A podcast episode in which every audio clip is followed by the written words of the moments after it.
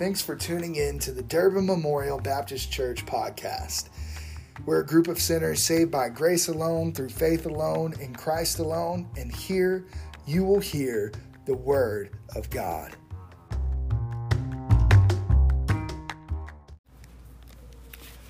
Grace to you and peace from God the Father and the Lord Jesus Christ. It continues to be a privilege, and an honor, and a blessing to preach the Word of God to the saints at Durbin Memorial Baptist Church. Last week, I was speaking with a family here at the church, and we were talking about youth camp uh, and taking the youth to, uh, to church camp. And uh, this year we did kind of a short version of youth camp. Uh, it was also partly mission trip, uh, and it was great. But we're potentially looking next year at the possibility of going to the kind of more standard week long camp for middle schoolers and high schoolers. We're, we're, we're looking into that uh, here, here soon. But that whole conversation of talking about camp got me thinking about going to camp as a student myself and taking students when I was a youth pastor uh, years ago. And a lot of cool things happen at church camp. I remember having some deep conversations about theological truths that we didn't normally wrestle with when we were at regular youth group. We also had games and excitement that was abounding, all these moments that were also interspersed with deep moments of reverence and awe. It was a really cool experience. Our, our very own Mark and Ashley, not to put you on the spot, met one another at youth camp uh, uh, years ago, right? That's a pretty cool thing that happened happened there. I've seen students come to saving faith at, uh, in the Lord Jesus Christ. I've seen students uh, accept or begin the call to vocational ministry through the ministries of youth camp. I've seen a lot of really cool things happen at youth camp.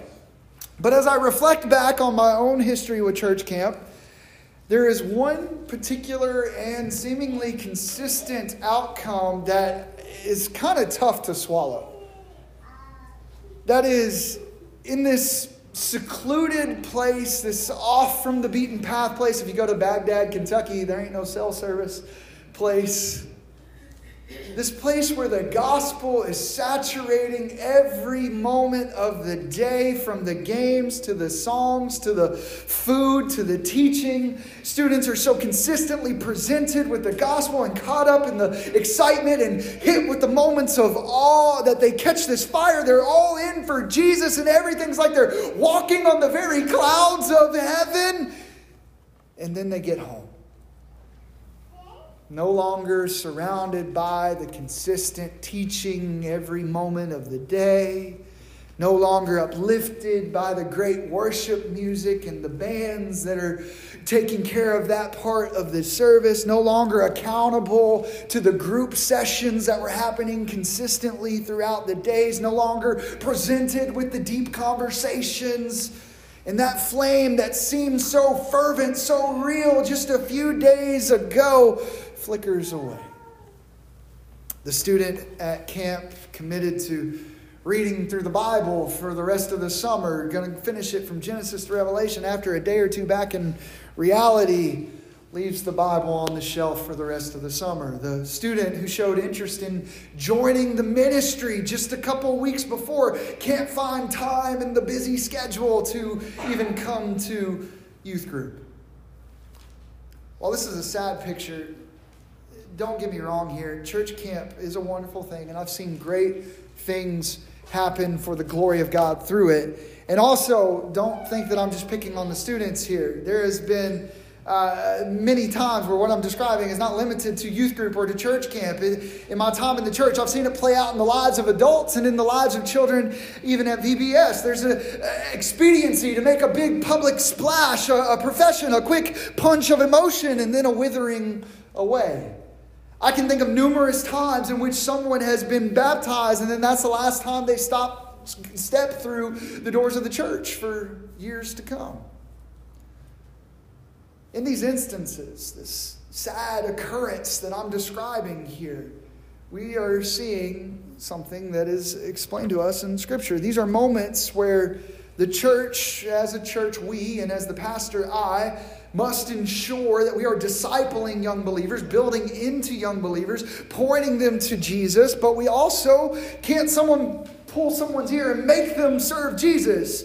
These are instances or examples of something that Jesus said was going to happen. Look at Matthew chapter 13 before we get into chapter 8 a little bit later. Matthew says, or Jesus says in Matthew chapter 18, he told them many things in parables, saying, A sower went out, and as he sowed, some seeds fell along the path, and the birds came and devoured them. Other seeds fell on rocky ground, and they didn't have much soil, and immediately they sprang up since they had no depth of soil, but then the sun rose and they were scorched. And since they had no root, they withered away. Other seeds fell among the thorns, and the thorns grew up and choked them. Other seeds fell on good soil and produced good and produced grain, some a hundred fold, some 60, some 30. Now, there's a whole lot going on in this passage, and eventually we'll come back and do a full sermon on this passage. But fortunately, for our benefit this morning, later in this chapter, Jesus tells us exactly what this means. Okay, in verses 18 through 23, we read Jesus explaining. He says, Hear then the parable of the sower. When anyone hears the word of the kingdom and does not understand it, the evil one comes and snatches away what's been sown in his heart. That is what it was sown along the path.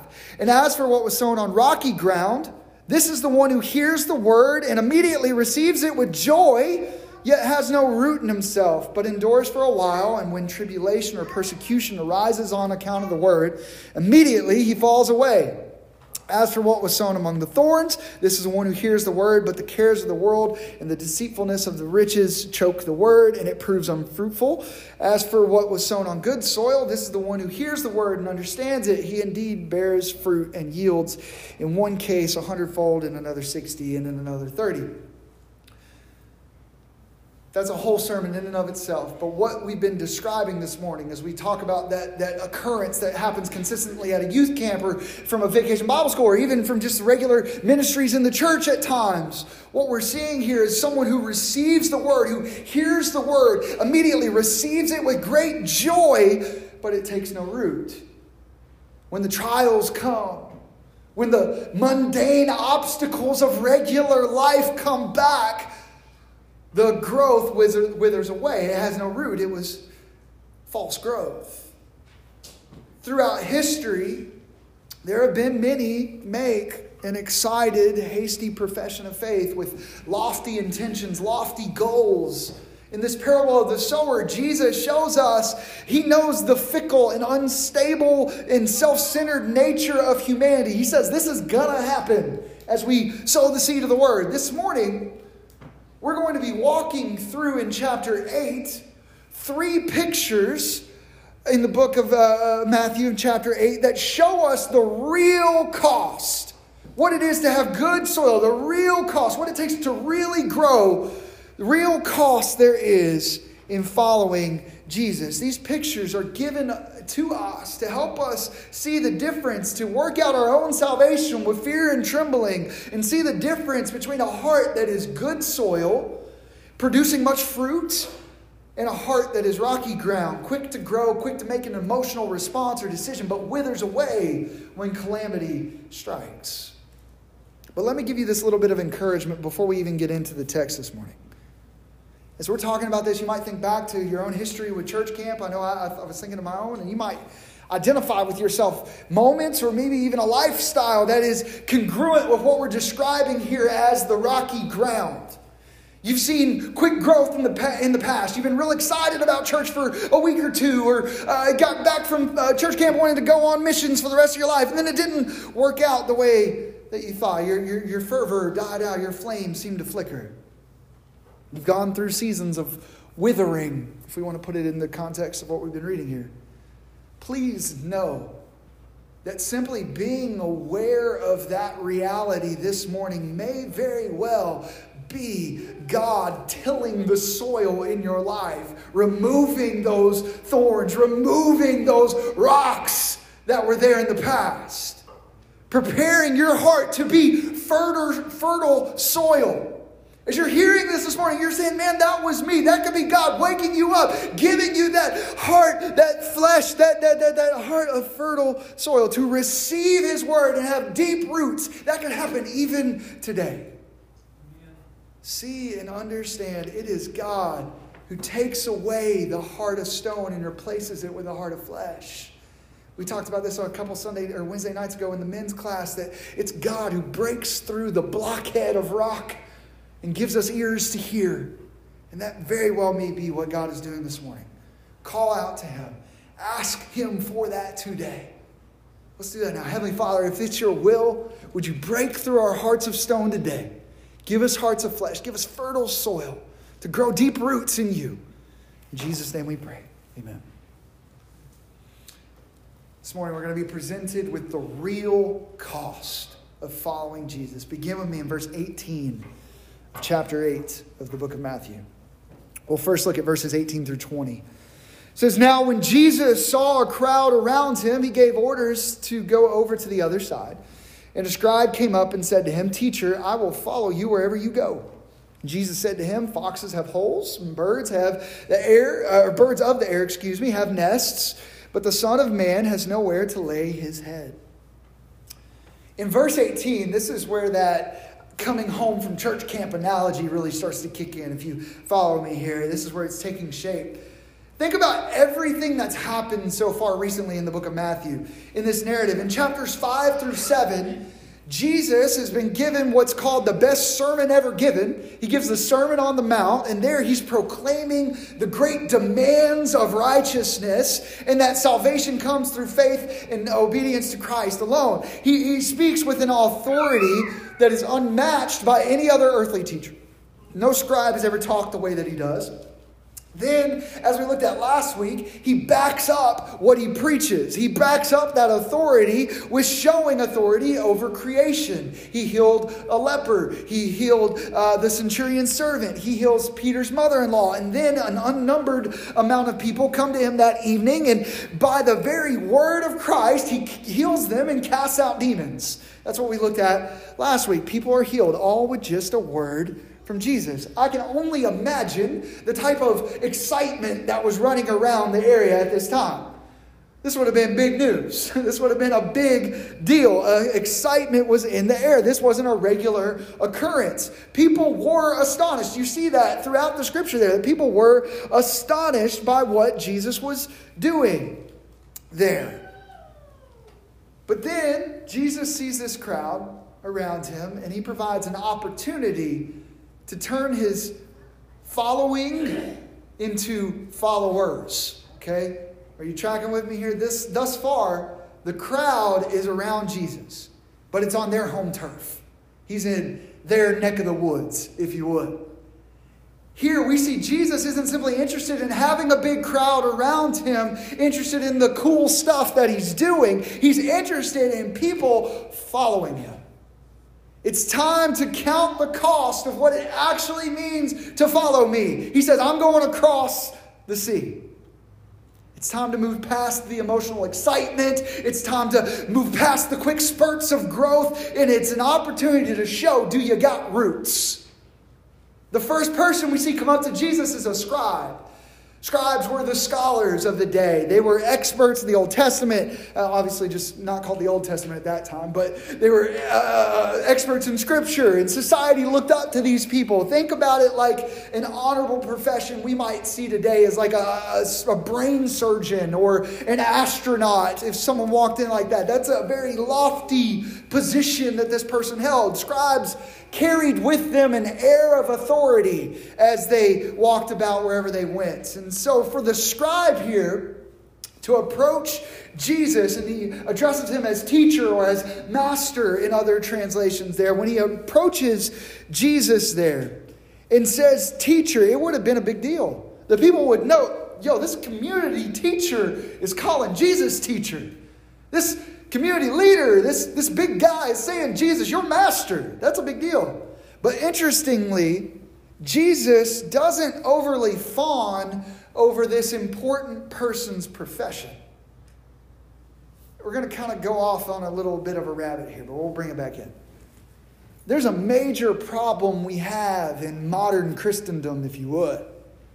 We are very quick to promote someone who makes any kind of proclamation of something that sounds like faith, that we promote people before they should receive our commendation. I'll give you two recent examples of this in Kanye West and Chance the Rapper. Put that on your bingo card. You didn't expect to hear that this morning, right? Many of you all may not stay up on the hip hop game, but track with me here.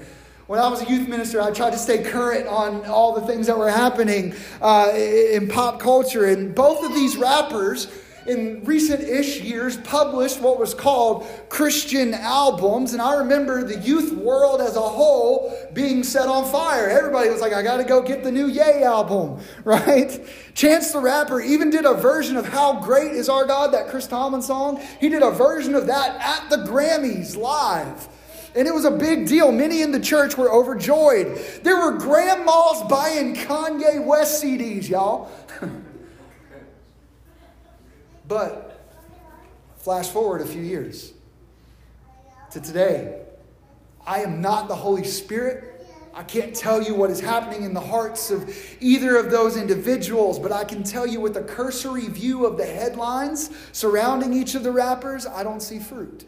I can also certainly not recommend any of their most recent albums. Certainly not to a grandmother. We are so quick sometimes to get excited over anything that sounds like faith that we don't give it time to show fruit. In the case of the scribe, Jesus here shows patience. He's not like, oh, I got me a scribe. Come on. He shows patience. He responds to the scribe's zeal with an interesting phrase. He says, Foxes have holes and birds of the air have nests, but the Son of Man has nowhere to lay his head. Now, there's a lot going on in this response of Jesus, but let's first look at how it connects with the overall message of Scripture and even the book of Matthew. Over 80 times in, the, in Scripture, Jesus is referred to as the Son of Man.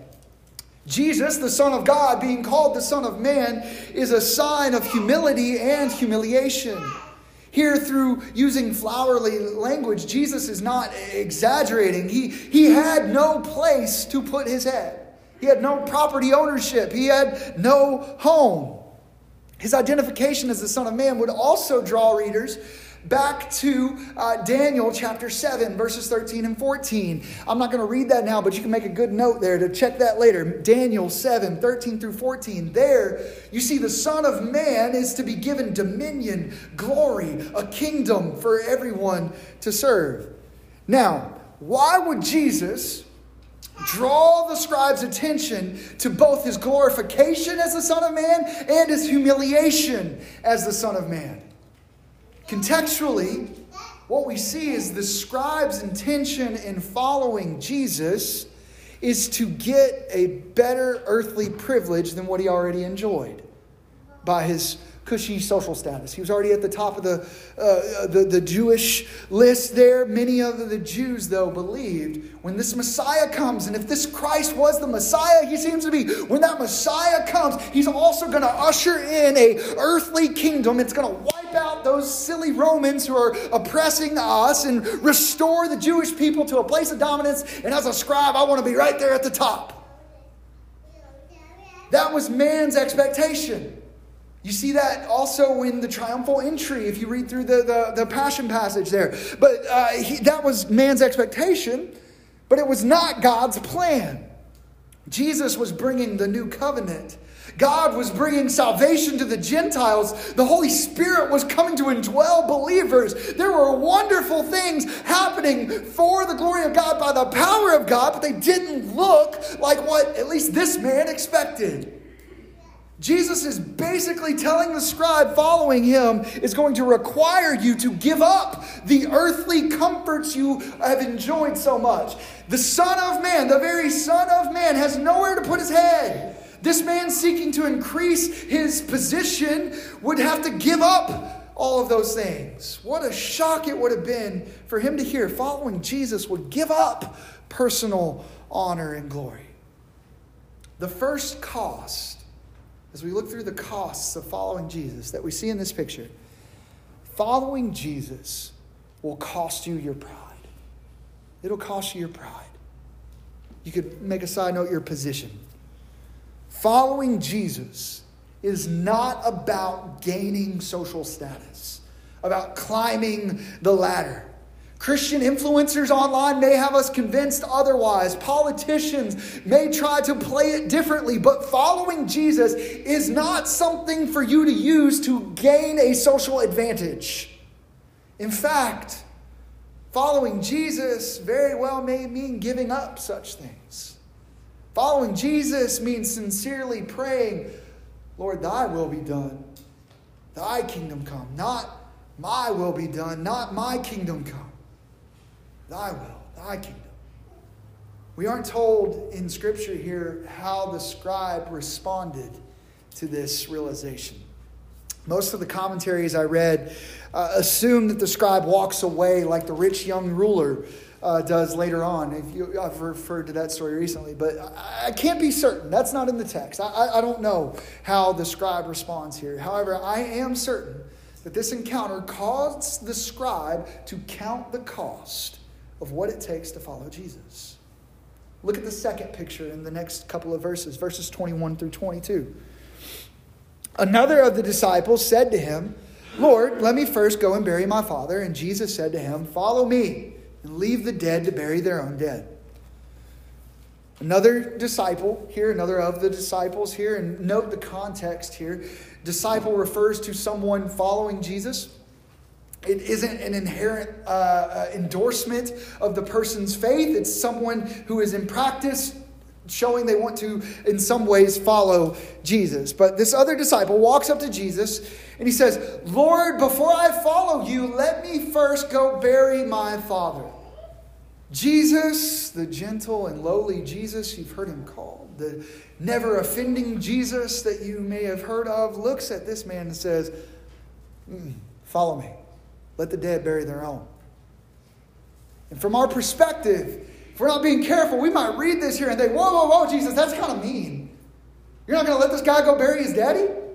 His dad just died? You won't even let him have a funeral? This is a place where an understanding of Hebrew culture helps us understand the context of what's really going on here. First of all, you need to know in Hebrew society, in the Jewish society, people were to be buried within 24 hours of their death. So, when Joseph of Arimathea offers to bury Jesus quickly after his death on the cross, that's an example there of how expeditiously things move at the time of death. You want to get it uh, to happen very, very quickly. So, that means in this text, it is extremely unlikely that this guy's dad just died and then he took a detour to come over here and to listen to Jesus and then he's going back to bury his dad. So, that, that's not really what's happening here. In all likelihood, if this man's dad had passed away, he wouldn't have had time to be there listening to Jesus, to try to even follow Jesus that day. So, the other cultural note we need to know here is that bury my father in the Middle East, even to this day, is an idiom. That's like a, a, a catch a phrase, like it's raining cats and dogs or something like that. And that phrase, bury my father, was often used to convey the idea of going to work with your dad until the dad passes away and the child receives the full inheritance. One commentary notes this phrase is still used today in the Middle East, that, that, that people still use the idea of, let me first go bury my father. That's saying, I got to go work out with dad until, uh, until he passes so I can get my inheritance. Now, this man is basically asking Jesus for an indefinite period of time for him to go home and sort out the affairs uh, until things were more convenient, and then he would return and follow Jesus. Depending on the age of his dad, this could have been 10, 15, 20, 30 years of going home to bury my father. He was basically asking Jesus, hey, give me a stamp of approval, knowing that, like, I give you an IOU. He's saying, give me this uh, stamp of approval without actually following you. He wanted to go back home and say, Yeah, I'm close to Jesus. He knows what I'm doing. I have some stuff to finish up at home. Then I'll follow him. He might have even said this Y'all, he knows my heart. Man, if that don't sound like some of us today. Yeah, I like all those hymns and stuff. I'm a, I'm a Christian. I'll get back to church one day. I'll start living right one day. I just got to get my ducks in a row. Jesus understands. He loves. He'll wait. He knows my heart. What do we see Jesus' response to that kind of sentiment here? He says, Don't wait. He says, Follow me. In the text that's given in the present imperative, that means now. Follow me right now. Follow me. Let the dead bury the dead. That last part of the phrase is talking about spiritual deadness. All the riches, all the inheritance in the world, all that stuff's going to pass away. All that stuff's going to be gone. Those are dead things for dead people to worry about. Follow me now. The simple paraphrase of what Jesus is saying here, and the cost here is prioritize me. The second cost we see in these pictures is that Jesus following him will cost us our priorities. Jesus calls us to follow him first and foremost. Following Jesus doesn't allow for IOUs and procrastination. What does this mean? It means, church, I hope that this is an eye opener that the kingdom of heaven is at hand. We got a job to do now. We got work to do now. I love how the right response to the gospel presented by Christ in Mark uh, 1.15 is he, he says, Y'all, the time is up. In Mark 1.15, I'm giving you the Brad paraphrase that y'all isn't in there in the English translation, but y'all, the time is up. The kingdom of God is here. Repent now. Believe now. The kingdom of God is at hand. Believe in the gospel. Repent now. Church, it's high time for us to stop playing games with our sanctification. It's time for us to see the worthiness of Christ to be followed. It's time for us to get on the boat. It's time for we stopped allowing the lusts of the flesh to dictate our decisions more than the Word who became flesh. Saying he knows my heart is an excuse to live in the flesh. And to the skeptic among us, it's time to face the truth. There is no hope in just playing church. There's no salvation in trying to be good enough on your own to pull up your bootstraps. Repent and believe in Jesus as King and do so today. Follow him. Leave the dead stuff for the dead and dying world. Come to him who gives life abundant. Follow him. Leave the dead to bury the dead. Following Jesus will cost us our pride, will cost us our priorities. But that's not all. Let's look at the third picture, verses 23 through 27. When he got into the boat, his disciples followed him. Behold, there arose a great storm on the sea, so that the boat was being swamped by the waves, but he was asleep. And they went and woke him, saying, Save us, Lord, we are perishing. He said to them, Why are you afraid, O you of little faith? Then he rose and rebuked the winds and the seas, and there was a great calm.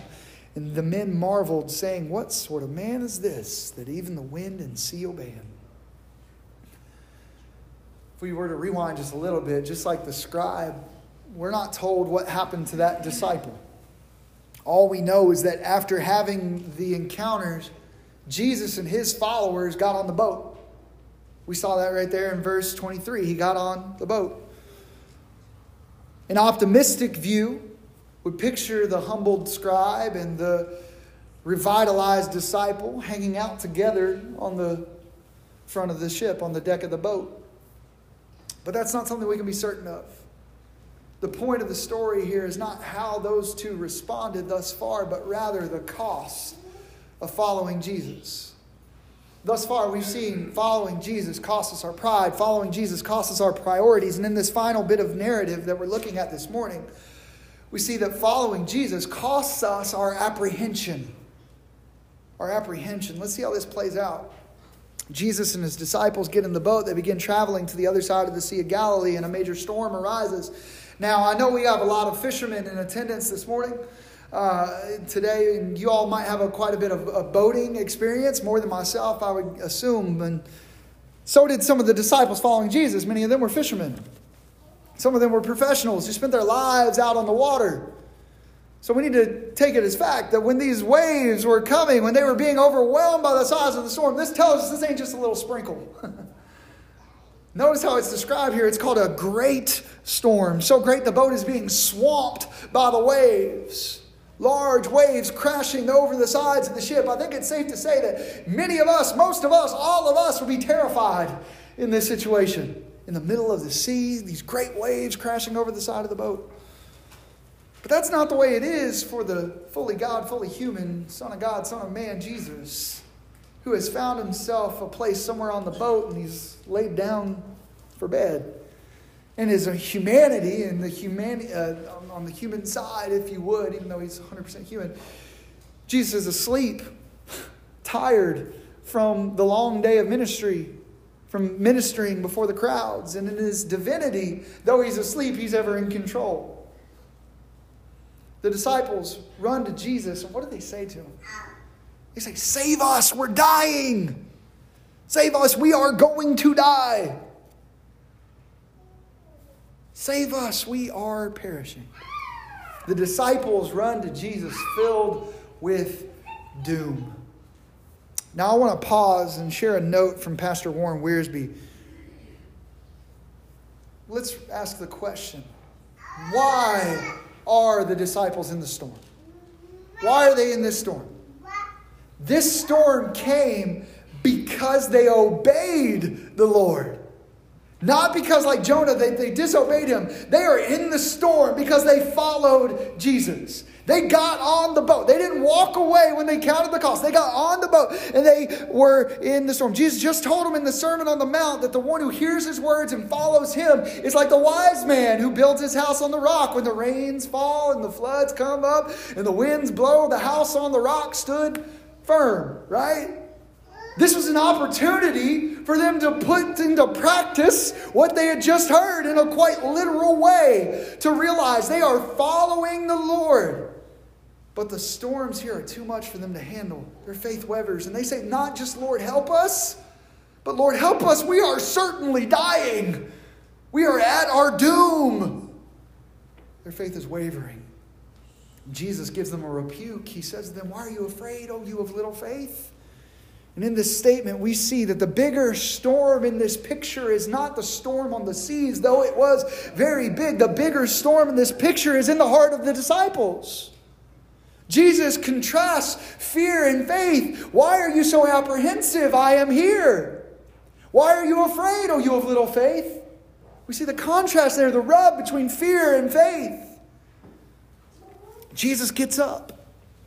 He speaks a word to the storm, to the winds and the seas, just as he had with the centurion's servant and to Peter's mother in law and to all those who were brought to him. And all at once the storm is calmed.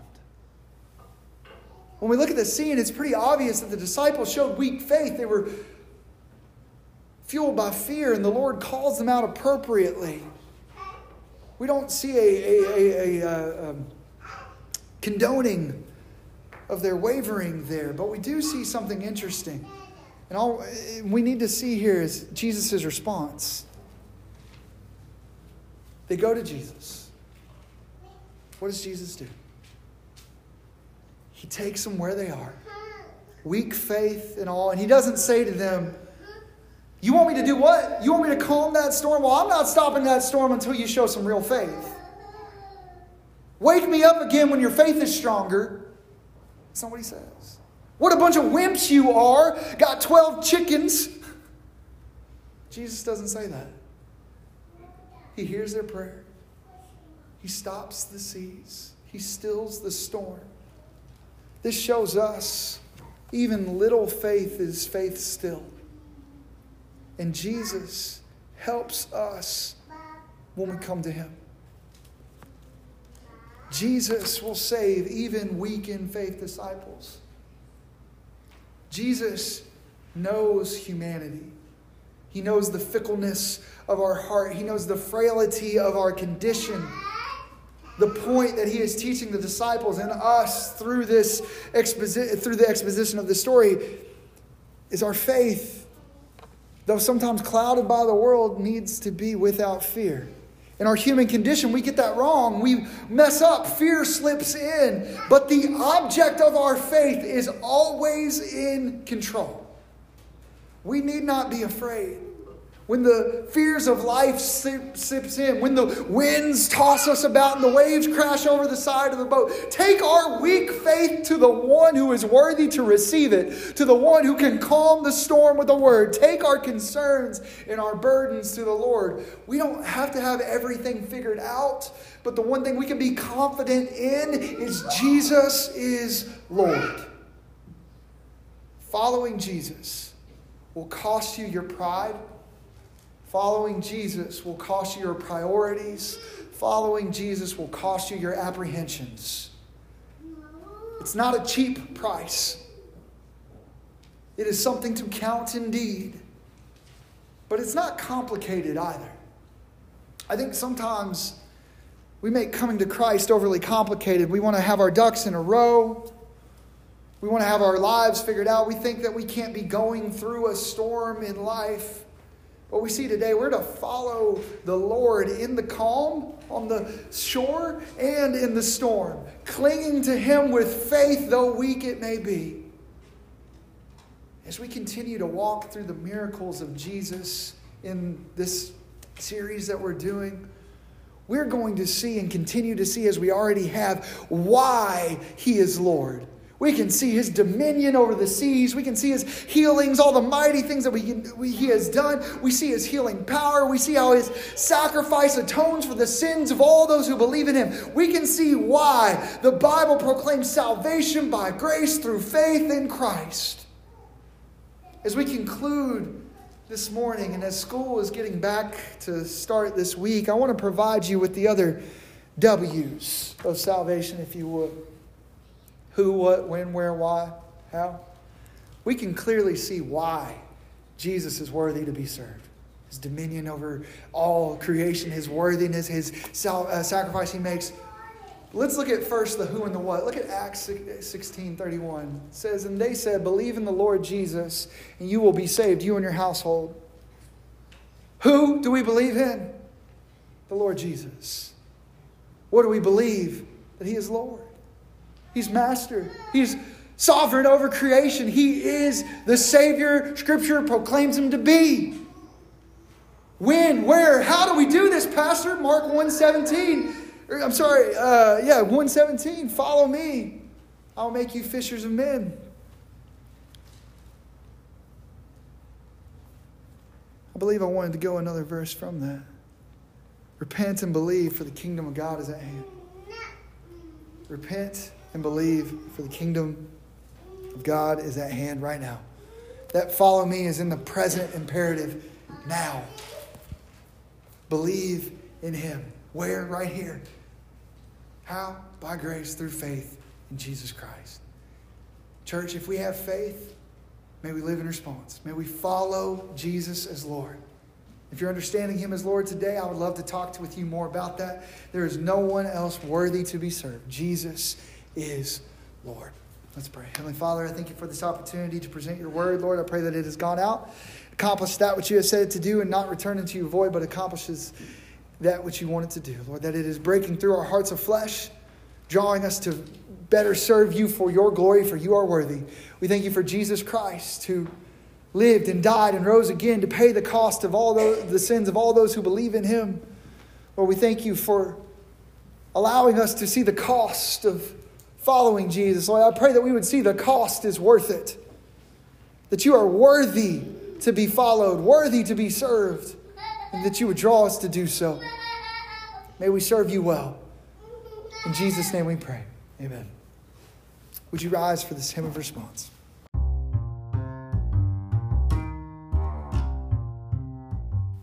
Thanks for listening to this edition of the Durbin Memorial Baptist Church podcast.